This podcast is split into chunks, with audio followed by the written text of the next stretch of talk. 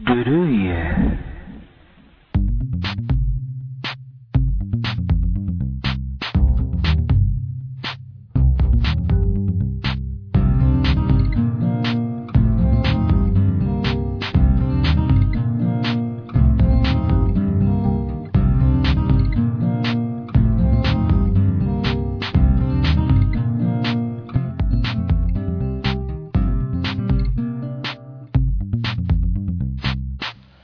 どうもこんばんは。南太平洋の深海に眠る石像都市の一室。D の部屋と書かれた小さい暗い小黄緑色の扉のその先は真っ暗暗闇。D の部屋管理人 D 公爵をお届けするポッドキャストルルイエ。今夜もね、えー、D 公爵の独り言にお付き合いくださいませ。いやあの前回まあキントッシュあの不調ということで、えー、それから1ヶ月が過ぎようとしておりましてですね結果的にはですね、え、前回の配信の時に、えー、仮復旧という形で、うん、環境作業を整えたというところこの辺りまではお話しした通りという、えーまあ、予備のハードディスクに起動ディスクを入れた。そこから起動させて壊れたハードディスクをマウントさせてデータを吸い出すと。ね、で救出させるという形で復旧させたという状態ですね、えー、まあ、これを仮復旧ということに一応してまあなんとか作業はできるぞということで、えー、で壊れたハードディスクは本当にまあ修復なんかをしなきゃならんのですけども、まあ、初期化がねどうしても避けられないとなると、まあ、データをなんとかね救出するまでは触れないよっていうような形でおりましてうーんまあそうねまあこれはもうしょうがないと。もうハードディスクっていうのは寿命がある。でそういうことで新たに、まあ、お乳のマシンを購入しようというねそういう話でしたよね。で、まあ、前回はそれで、まあ、今回は、えー、じゃあ、まあ、どうなのかという、まあ、お察しの通りでございます。あ全く進展してないでですね。あの仮復旧の状態でそこからだましだまし使ってきたというような形でで昨日1日かけてあの頑張ってですね今あのサブマシンがあのなんだ MacBook 使ってるんですけど MacBook の方に、えー、大まかな、まあ、大体今主要なデータを全部移してですね。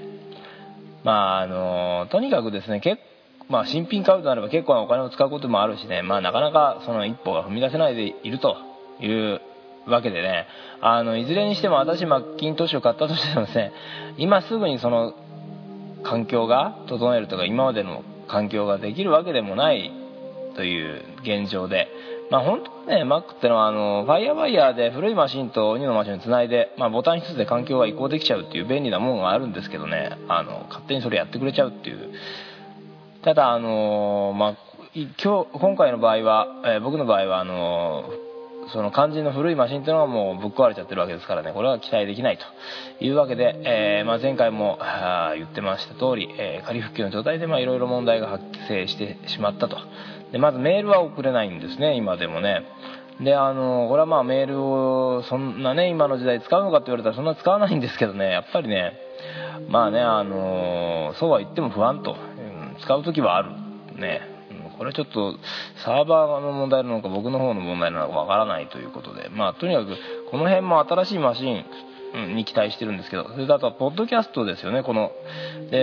えーと、僕はガレバンと、まあ、iTunes を使うということで、えー、どういうことかというとまず iPod で録音してそのデータを iTunes で持って読み込んでそれを GarageBand で編集すると。そして iTunes で MP3 にエンコードするという割と面倒くさいことをやっておりましてまわりくどいというかね。でなんでそんなことをするのかというと、まあ、その時の声の方がね自分が気に入ってるっていうことそれだけなんですけどね、まあ、とにかく仮復旧の状態ではですねなぜか iTune からこのガレ版にデータが移行さ移動さ移行じゃないわ。移動させようとするとあの著作権保護されてるのでできないよ。データ編集できないわよという。アラートが出ちゃう。あこの著作権保護されてるのは基本的にはガレ版ではあの編集できませんので。で、まあ、ボイスメモが著作権保護されてるとどういうことだという。でその辺の問題はね全く分からなかったんですけど今回あのその、うん、サブマシンにデータをこう移行して試してみたところうん、それは無事解決あのできたと。編集できるということで今回は今回の配信はまあ一応この後編集して、えー、無事配信する予定ですが。で何が言いたいのかというとですねつまり新しいマシンにそんなクソ環境を引き継がせるわけにいかんと、えー、もう一から今までのねあの今まで以上の作業環境を構築してですねさらなる D 公爵の活動を活発に、まあ、より解決快活にね行っていきたいと、まあ、そう思う次第ではございますというねまあそういうことなんですけどまあかっこよさそうなこと言ってもね要するに復旧作業がうまくいかなくて心が折れたという部分がありましてですねまあ要するにそういう新しい、まあ、何しろね今まであのまあ、もちろんあのこのサブマシンはインテル Mac なわけですけどねインテル入りじゃないのをメインに使ってたんでねもういい加減動かないソフトもあるしうんあの変えろっていう話ですけどね。まあそういう次第でございます。それでね、えー、話は変わりますがあのダイエット。もう長い間皆さんお付き合いいただきました。あの2月からですね始めたダイエットでございますけど本日私ね成功いたしましてとうとうえー、9キロですからね。9キロの減量に成功と、まあ、ほぼ10キロですね。でようやく体重が60キロに到達したと。あのもう本当に大変だったんですけどね。ありがとうございました。皆さんの応援のおかげで、えー、ございます。ツイッターやミクシでねあのたくさんの励ましの声をいただきましてですね。本当にきついダイエットをいたしました。でようやく久しぶりにこの体をね手に入れましたけどね。まあ、あとはここからじわじわとまあ維持とは言わずですねさらにうん595857と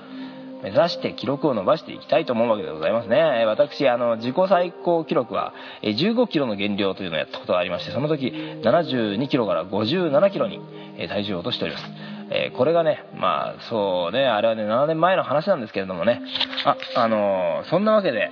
唐突に今日もお別れの時間がやってまいりました。えー、次回もね我が道を行く僕の人生が続いている限り配信したいと思います。では来世でもよろしく。チャオ